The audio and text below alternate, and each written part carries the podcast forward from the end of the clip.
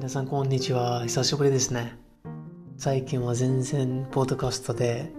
なんか日記ってみたいな感じで投稿してなかったけど、いやいろいろあったんですよね。まあ今も同じだけどそんなに変わってるわけじゃないけどな。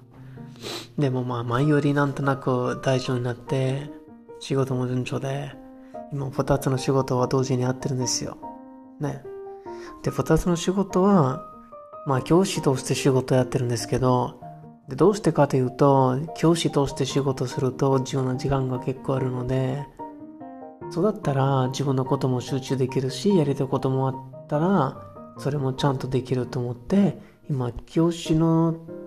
仕事しか他の仕事を今のところでやりたくないなと思ってます。でもね、たまにですね、全然の仕事はなかなか難しいなと思うんですよ。